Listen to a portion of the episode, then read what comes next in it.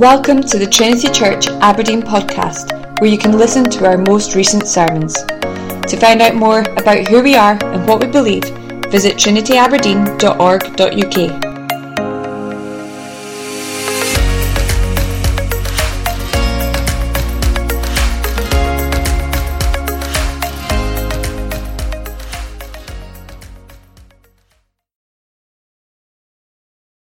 I want to invite you then to turn to Matthew's Gospel, and you'll find it on page 807 if you're using the Church Black Bibles, page 807, large print 959, the first book in the New Testament, Matthew's Gospel.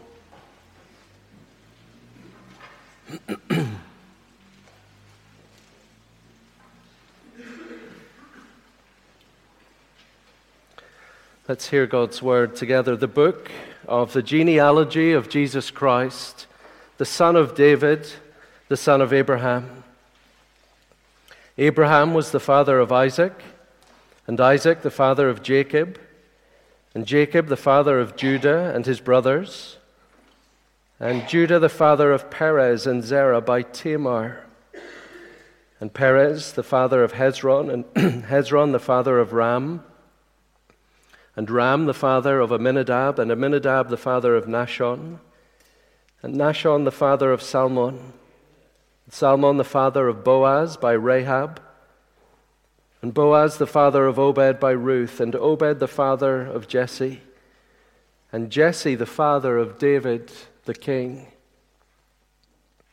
And David was the father of Solomon by the wife of Uriah, and Solomon the father of Rehoboam Rehoboam, the father of Abijah, excuse me, and Abijah, the father of Asaph, and Asaph, the father of Jehoshaphat, and Jehoshaphat, the father of Joram, Joram, the father of Uzziah, Uzziah, the father of Jotham, Jotham, the father of Ahaz, and Ahaz, the father of Hezekiah, and Hezekiah, the father of Manasseh and Manasseh the father of Amos, and Amos the father of Josiah, and Josiah the father of Jeconiah and his brothers at the time of the deportation to Babylon.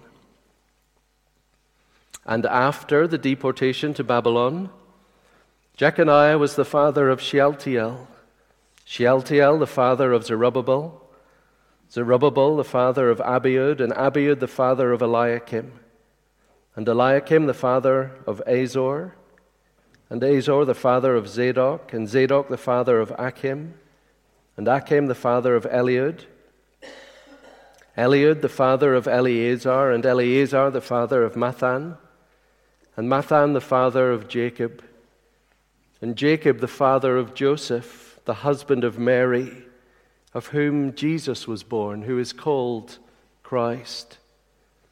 So all the generations from Abraham to David were 14 generations. And from, from David to the deportation to Babylon, 14 generations. And from the deportation to Babylon to the Christ, 14 generations. Amen. I want to begin with these words from John Stott. Listen to this. John Stott said this Jesus' claims for himself are very disturbing. What Jesus claimed for himself is very disturbing because it is so self centered. And yet, and yet, in his behavior, he was clothed with humility. Okay, so here's John Stott's words Jesus' claims sound proud but he was humble. I see this paradox at its sharpest when he was with his disciples in the upper room before he died. He said he was their Lord and their teacher and their judge, but he took a towel. He got on his hands and knees and he washed their feet like a common slave. Is this not unique in the history of the world? Think about it. There have been lots of arrogant people but they have all behaved like it. They've acted arrogantly. There have also been humble people, but they have not made great claims for themselves. No, it is the combination of egocentricity and humility in Jesus that is so startling. The egocentricity of his teaching and the humility of his behavior. Now, I want to ask you this morning, as we begin, to remember those two things side by side the egocentricity of Jesus' claims, his teaching, and the humility of what he actually does. Keep those two things in your mind, park them for a moment. We're going to come back to them in a few, in a few moments. We'll come back later on in this sermon. And I want you to remember both of those things, not just for this morning, but throughout this sermon series as we begin a new series in Matthew's Gospel. For we're going to come back to both of them again and again and again in what Matthew says.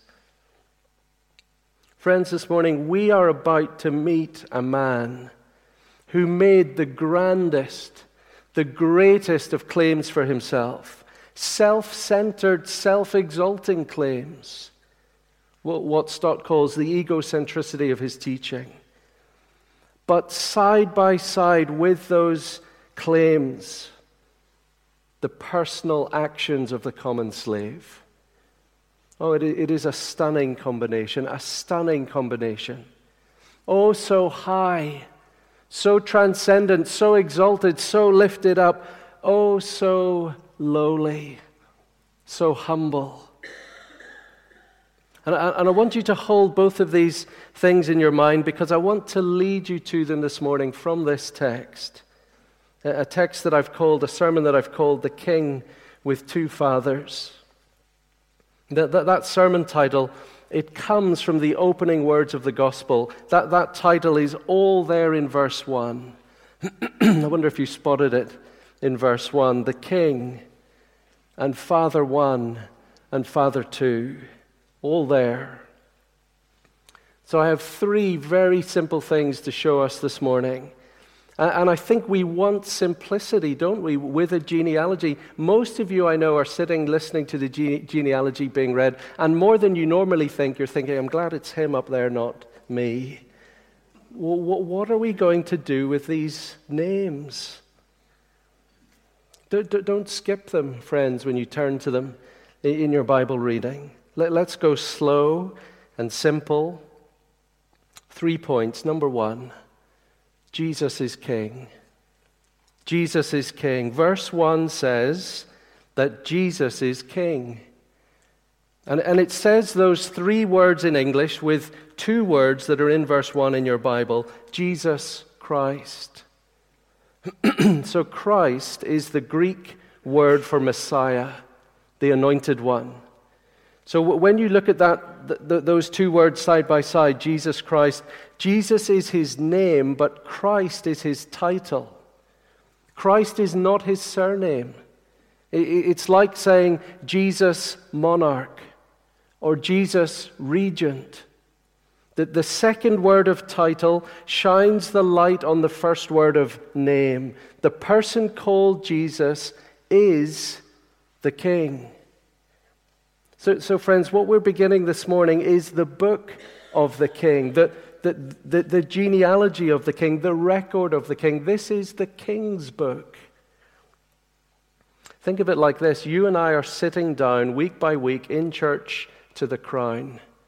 Week by week. Not on Netflix, not, not on screen, not, not TV episodes, but story episodes. And straight away in verse 1, we're going in one of John Stott's two directions, aren't we? The, the, the, the direction that is so captivating about him. He is more than us, he is king. He, he is like you and me, and he is not like you and me. Now, I want you just to turn to the very end of the gospel. It can often be uh, helpful to do this. Turn right to the very end, Matthew 28. I don't, I don't have a page number, but if you have Matthew open, you can flick right to the very end. Matthew chapter 28 and verse 18. Here is the Lord Jesus' final words. Jesus came and said to them, to his 11 disciples, Jesus came and said to them, All authority in heaven and on earth has been given to me. Go therefore and make disciples of all nations, baptizing them in the name of the Father and of the Son and of the Holy Spirit, teaching them to observe all that I have commanded you. And behold, I am with you always to the end of the age. Just look at the opening again, verse 18. All authority in heaven and on earth has been given to me.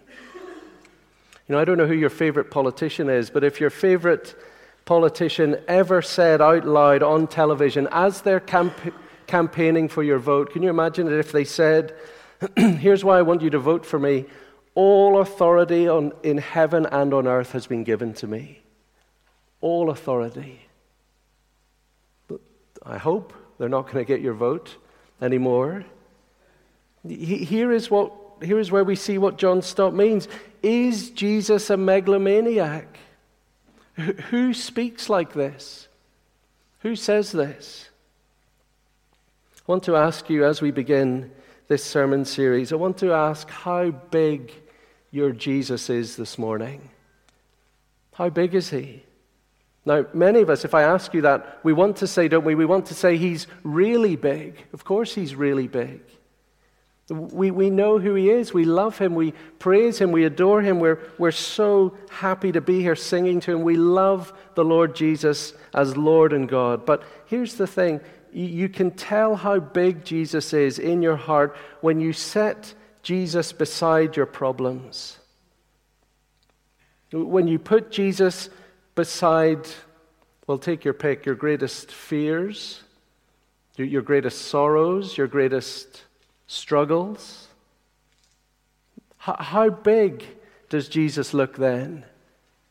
Who, who has more power? Your fears or Jesus? Your unknown future or Jesus? Your past or the Lord Jesus? In other, friends, as, in other words, friends, as 2024 begins, he, here is a chance for you and I this morning to recalibrate the throne room of our lives. We are meeting the King this morning. Jesus is King, not me. Jesus is King, not me. Do you ever say that to yourself? Your, your feet touch the floor when you get out of bed in the morning. Jesus is King, not me. Oh, it can change your, your entire day. I think just about all the problems of my life and my sleepless nights and my petty hurts and many of my deepest fears, they are all addressed, aren't they, by laying on my heart, laying to my heart and into my heart the reality of my life that Jesus rules the throne room of my life, not me. Now, now, now there's even more in those opening words. We're going we're going to come to them in just a moment. But I want you to meet the two fathers this morning, and here's the first one Jesus the King has a father called David. The King has a father called David. the book of the genealogy of Jesus Christ, the son of David. And so here's how I want to put it. Point number one Jesus is king. Point number two Jesus is king forever. Jesus is king forever. In the Bible, calling a king the son of David, calling a king the son of David, means that you're asking one question Is this the son we've been waiting for? Is this God's forever king? That's what you hear when you hear son of David. See, the, the point of these two names, son of David, son of Abraham, the point is to tie the title to the great promises of the Bible. And the great promises of the Bible were bound up with both David and with Abraham, so that the moment you say the phrase, son of David, immediately everybody knows what you mean. Now, now l- let me illustrate it like this. Let, let's say you meet a man called Hamish Wallace. Okay? And as you meet Hamish Wallace, you notice he is big and red haired and hairy, and he's wearing a kilt. And he says to you, I'm Hamish Wallace. I am William Wallace's son.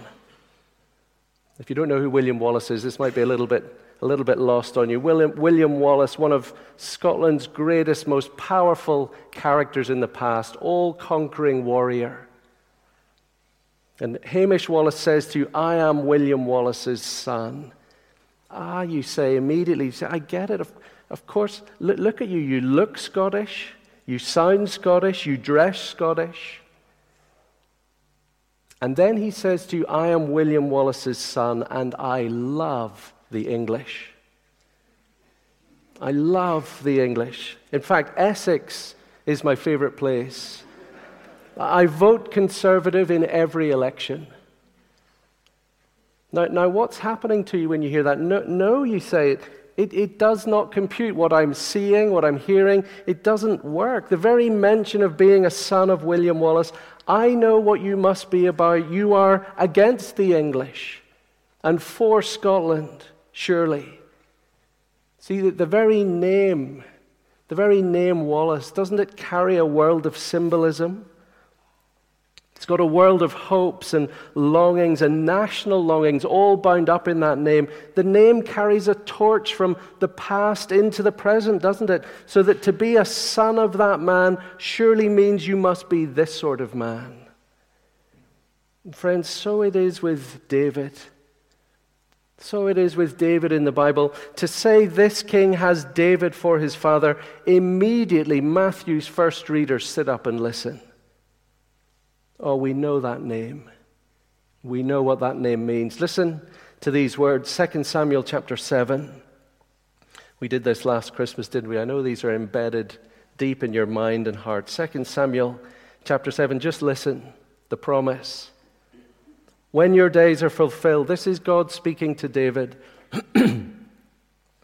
when your days are fulfilled and you lie down with your fathers, when you're gone, when you're dead, David, I will raise up your offspring after you, who shall come from your body, your family line. And I will establish his kingdom. He shall build a house for my name. Now listen, I will establish the throne of his kingdom forever. Your house and your kingdom shall be made sure forever before me. Your throne shall be established forever. Oh, friends, you hear the name David.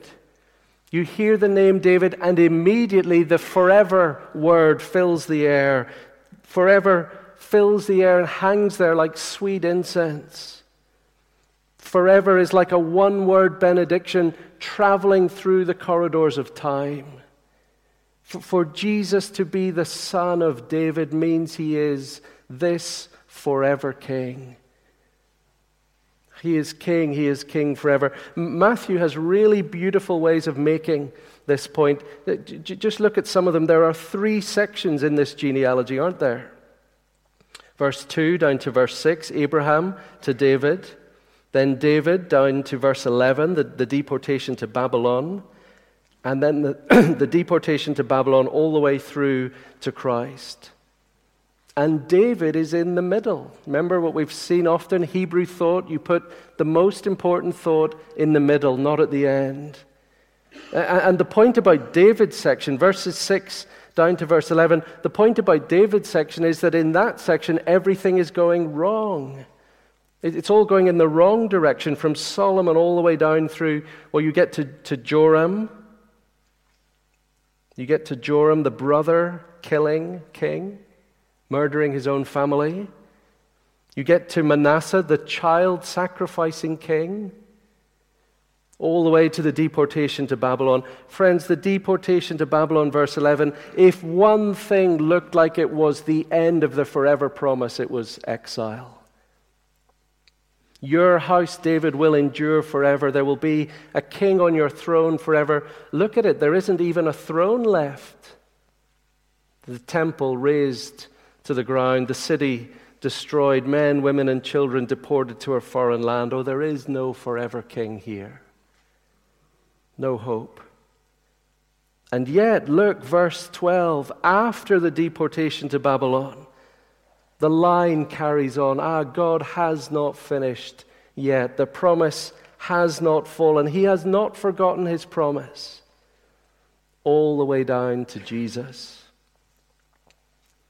Now look at verse 17. It's worth just pausing to look at this. So, all the generations from Abraham to David were 14 generations. And from David to the deportation to Babylon, 14 generations. From Babylon to Christ, 14 generations. Nobody really knows why Matthew has written Jesus' family tree like this. We all know, if you were to go through the Old Testament chronologically, bit by bit, and Matthew knows that in each case there are actually more than 14 generations from Abraham to David and, and so on and so on. Each time Matthew is taking the biblical history and he's summarizing the generations with 14 standout names. Now, why 14? Here's the answer no one really knows. No one really knows. I've read everything I can possibly find on it this week, and that's my conclusion. Nobody really knows. But here's two ideas. It's amazing, amazing what Matthew might be doing here. In, in Hebrew, individual letters, as well as making up words the way that our letters make up individual words, in Hebrew, individual letters don't just make up wor- words, each letter has a numerical value attached to it. So the name David has only three consonants in it in Hebrew, no vowels originally in the text, three consonants. And each of, the, each of the consonants has a numerical value attached to it. So the name is DVD. And the numerical value of DVD, D is 4, V is 6, and D is 4 again. The, the numerical value of David's name is 14. Okay, 14, three letters to equal one number 14. Matthew has given us three sections of Israelite history, like the three consonants of David's name, with David himself in the middle, each one adding up to the total number of David's name. Now, here's a second theory. Here's the one I, I like the most. Some of you might have Tim Keller's book on uh, Christmas, Christmas sermons. This is the one Tim Keller go, goes for. It's all to do with the number seven in the Bible. Some of you know this. The number seven is the number of perfection in the Bible. So when you look at verse 17 and see that there are three 14s, well, 14 is two sevens, and then two more, and then two more. You have six sevens. So there have been six sevens until Jesus, who is what? The seventh seven, the most perfect perfection, the ultimate perfection. Do you notice how in verse 17, after Christ, the family tree stops? There are no more generations to follow. He's the last in line. Now that we've reached him, it's as if Matthew is saying, like on the seventh day God rested and that day never ended, so with the coming of Christ, here is ultimate rest. Now, all of that might sound a little bit odd and strange to us, but think of it this way it's like, it's like writing a poem about the might and the wonder and the majesty of William Wallace. You, you, could write a poem about who he is. And you could take real, true, literal people from Scotland's past and put them all together into a, a beautiful arrangement which displays his greatness to the world. This is Matthew's way of saying to us, friends, you will not understand my book and you won't understand the king unless you know that the Lord Jesus does not drop straight from heaven in a TARDIS. He doesn't come direct line with no context, no history. He, the Lord Jesus is not a standalone island. No, he comes with centuries and centuries and centuries of wait and longing, longing for great David's greater son. Oh, the promise to David, Matthew's readers say, the promise to David is everything to us. And so I want to say this to us. Here's application in this for us this morning. If Jesus is king forever, let me say two things. It means a warning for us, and it means comfort. Warning and comfort. Here's the warning don't drift from him. Don't drift from him. Jesus is king forever, so do not drift from him, friends. You know, one of, one of the things you notice and learn over the years, sadly, you learn that some of us, some of us here in, in this room this morning won't be here in five years' time.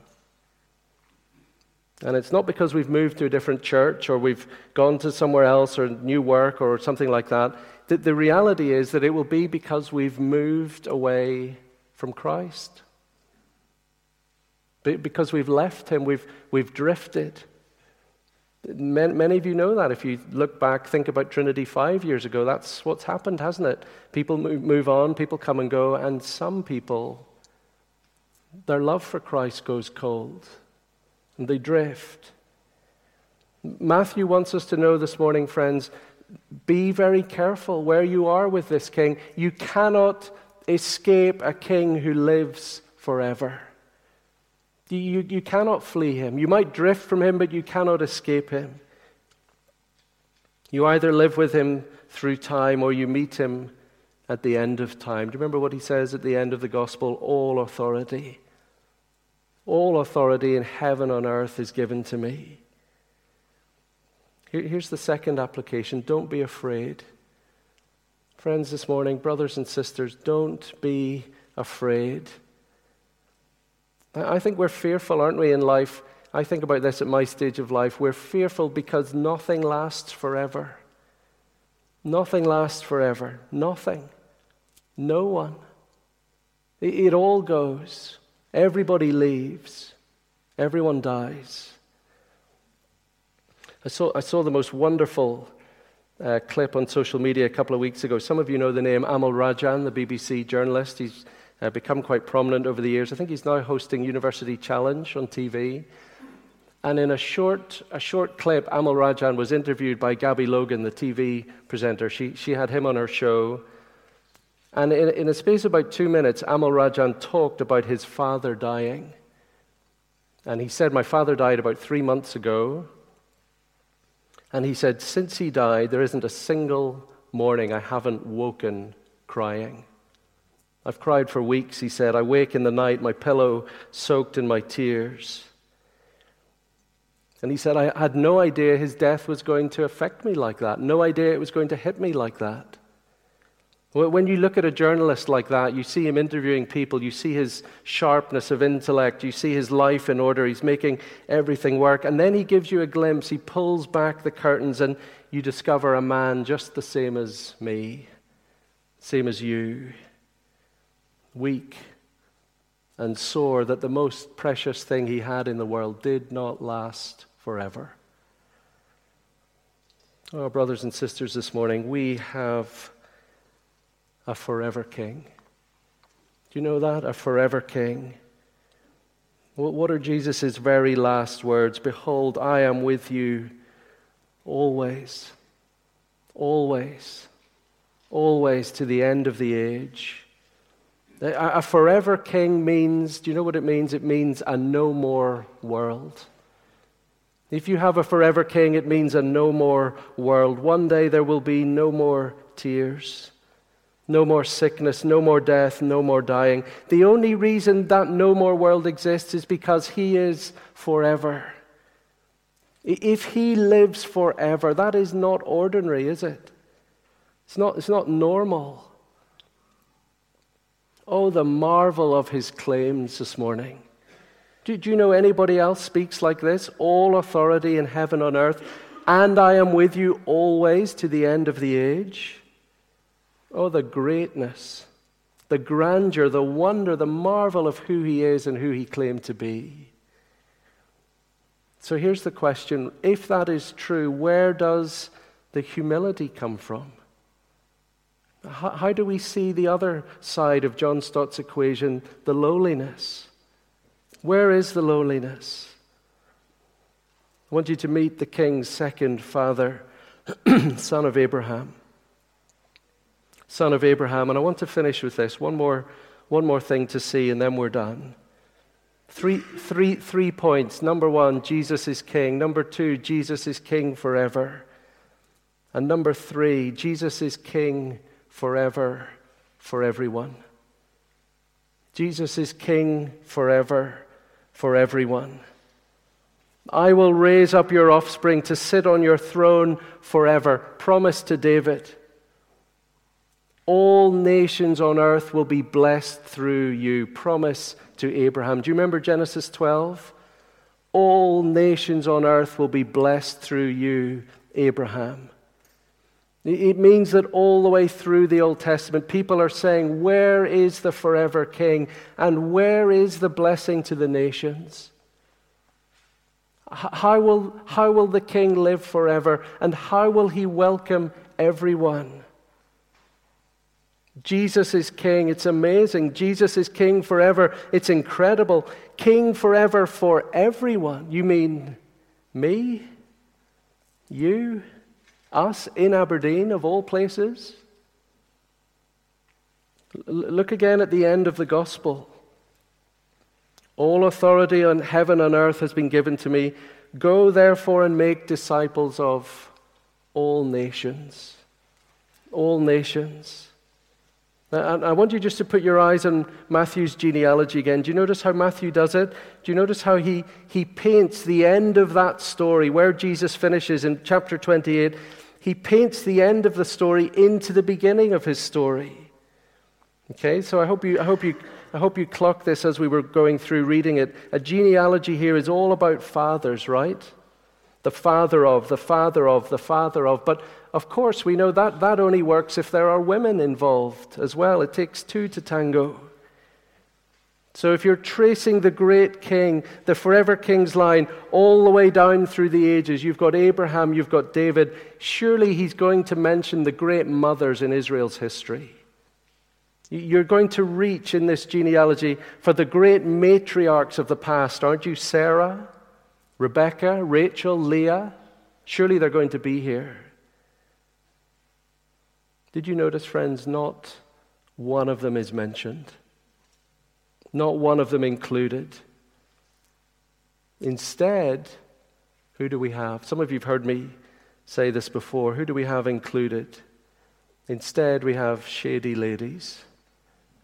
Ladies with names, ladies with histories, with reputations, kind of reputations to ruin any family reunion, reputations to blot anybody's copybook. What, is Matthew doing? Verse 3 Judah, the father of Perez, and Zerah by Tamar. Genesis 38 Tamar seduces her father in law. She plays the harlot to deceive. Friends, did you know this morning Jesus has David and Abraham as his father, and he has Tamar the harlot as his mother, his grandmother, great great great grandmother. Verse 5 Rahab. Rahab the prostitute. Ruth, verse 5 Ruth the Moabitess. And the fourth woman, not, not even named in verse 6. I think verse 6 is so, so telling, isn't it? David was the father of Solomon by the wife of Uriah. By not naming her, it's a way of saying, look at what happened to her. She wasn't even David's wife, he took someone else's wife. Maybe it highlights the sin of David in, in doing this to her. Friends, four shady ladies in the Old Testament, three of whom are famous in the Old Testament for their sexual indiscretions and misadventures, their illicit unions. And look, more than this, all four of them famous for being Gentiles, non Jews. Ah, here is Matthew starting the king's story with a wrinkle in the national pride. Oh, there, there's a problem here, isn't there, for ethnic cleansing, for royal superiority. Now, for, for here is the dirty washing, friends, hung out in public, not stuffed away in a corner, not cut out of the photo album. You know, some photo albums, the kids are turning the pages, turning the pages, blank page. What happened there, mum and dad? We don't talk about that. Keep moving. No, the, the opposite. He, here it is, friends. The Bible does not have cancel culture. Do you know that? We are not cancel culture people. No, we do not airbrush, we do not cover up, we do not whitewash and cover things over. This is different. This king is different. C- can you see his humility? C- can you just begin to even taste it this morning? You know how you know you belong to Jesus? You know that you belong to him when you see that he came for someone like you, someone like me. When you realize there is no one he will not welcome, nowhere he will not go. You see, it's the beauty of this family tree, isn't it? This genealogy. Listen, what one commentator says this. One, one gets the impression that Matthew pored over his Old Testament until he could locate the most questionable liaisons possible in order to insert them into his record and so to preach the gospel even in his genealogy. He is preaching the gospel in his genealogy.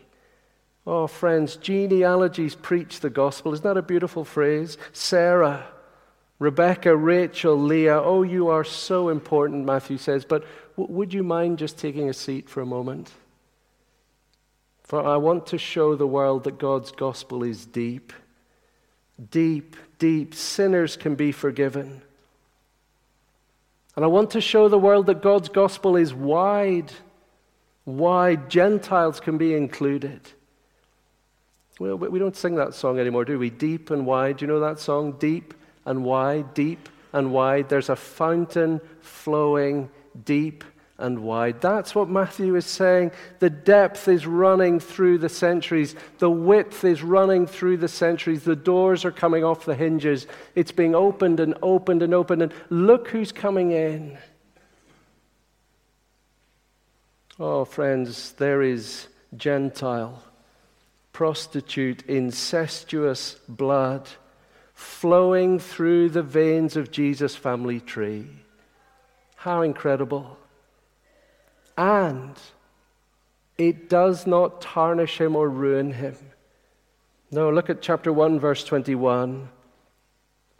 The angel saying to Joseph, son of David, Do not fear. Take Mary as your wife. That which is conceived in her is from the Holy Spirit. She will bear a son, and you shall call his name Jesus, for he will save his people from their sins. N- not, not his sins do you notice? Verse 20, that which is conceived in her is from the Holy Spirit. It's such a beautiful, subtle hint in verse 16 of the genealogy. We have father, father, father, Jacob, the father of Joseph, expecting it to be the father of Jesus, but no, Jacob, the father of Joseph, the husband of Mary, of whom Jesus was born. A little hint this man is not the child's father. No, this child is different born into this family, adopted into this family, part of this family line, but not tarnished by this family line. No, he is born of Mary so that his humanity is true, but he is not born of Joseph so that his humanity is new. Do you see it? He is true human, he is new human. So I simply want to invite you this morning to wonder with me to, to look upon this, to wonder at the marvelous condescension of the King. I want you to wonder at the marvelous condescension of the one who was so high, becoming oh so lowly, and coming to you and I, coming oh so close. Some, some of you know theologians speak of the the, the, the, two states of Christ the humiliation of the Son and the exaltation of the Son. His humiliation on the cross and his exaltation in his resurrection and return to the Father in glory. But, but look, his humiliation is not a fixed point. Christ's humiliation is not a fixed point, it's not a single moment. Instead, it is a line you can trace downwards as the eternal Son chooses in humility to come and to join himself to human nature in a virgin's womb. But look, Matthew says, look, even there, even that is not where the humiliation begins. Did you notice the very first words of verse 1? The book of the genealogy. That is literally the book of the genesis of Jesus Christ. That's the word genealogy, the genesis, the beginning. The, the book of the beginnings of Jesus Christ. Matthew's point is that the story of the king doesn't begin with his arrival in a manger in Bethlehem. Friends, it begins centuries, centuries earlier in Israel's story. And more than that, more than that, listen to Charles Spurgeon. Oh, what marvelous condescension that God should even have a genealogy. Isn't that amazing? That God should even have a beginning.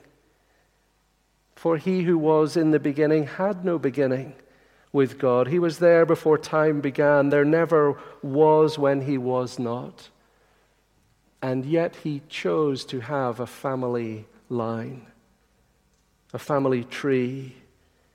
He chose to come as one of us, a son in David's line. You know what they say? I'm sure you've heard this said you can choose your friends, but you cannot choose your family. But Jesus did. Jesus did, didn't he? And look who he chose. That's Matthew's point. Look where he began with fallen sinners. The, this is Matthew's way of saying Jesus is going right back to the beginning. He's beginning again and he's choosing the fallen race to rescue it, to save it. I want to ask you a question, my final question this morning, and it's, it's this Have you learned yet to tell your story as part of Christ's story? Have you learned to tell your story, your individual, what, 20 years, 25, 30, 50, 60, 70, 80, some of us nearly 90 years? Have you learned to tell your story as part of His story? the, the beginning, the book of the beginning of Jesus Christ. Here we are still at the start of 2024, the beginning of a new year. Where are your New Year's resolutions this morning? 24th of January, 21st of January. They're hanging, maybe, some of us, by a thread, aren't they? New beginnings come and go. We forget them quickly. I want to say to you the, the only new beginning you really need is this one. The only new beginning you really need is this one God beginning all over again with Jesus. He is the new beginning we all need. Have you learned yet to tell your story as part of His story? So it's one of the things that happens in church, one of the great joys, people coming and going. after I've forgotten somebody's name about three weeks in a row, and then I speak to them again and I realize they're sticking around here. So I say to them, Tell me about you. Tell me about yourself. those next moments are very, very revealing. You, you either get confident fact. somebody says, I'm from here, I've done this, I've done that. But sometimes you get, when I say, Tell me about yourself, you get dropped eyes staring at the floor. There's nothing worth saying. Nothing worth saying that isn't shameful or isn't painful. I want to ask you, friends, do you look at the floor because of your story? Do you look at the floor because of your story? Is your past as long as your arm? Brothers and sisters, look at the family the Lord Jesus joined. Are you going to tell me this morning you're worse than this?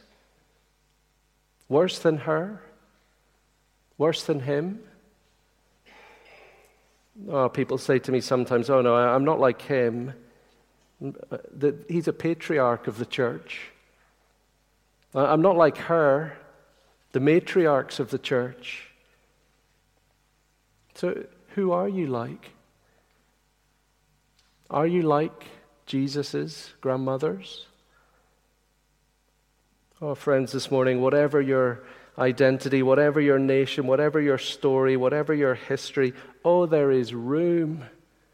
There is room, there is grace, there is forgiveness. Sometimes we sing these words Pity a helpless sinner, Lord, who would believe your gracious word, but oh, my heart with shame and grief I am a sink, a sink of sin and unbelief. Lord, in your house I read there's room. And venturing hard, behold, I come. But can there, tell me, can there be among your children room for me? The answer is yes. For Jesus is King forever for everyone. Tell me about you, I ask someone. Wouldn't it be wonderful to hear back or for someone to say back, What you need to know about me is that I am His.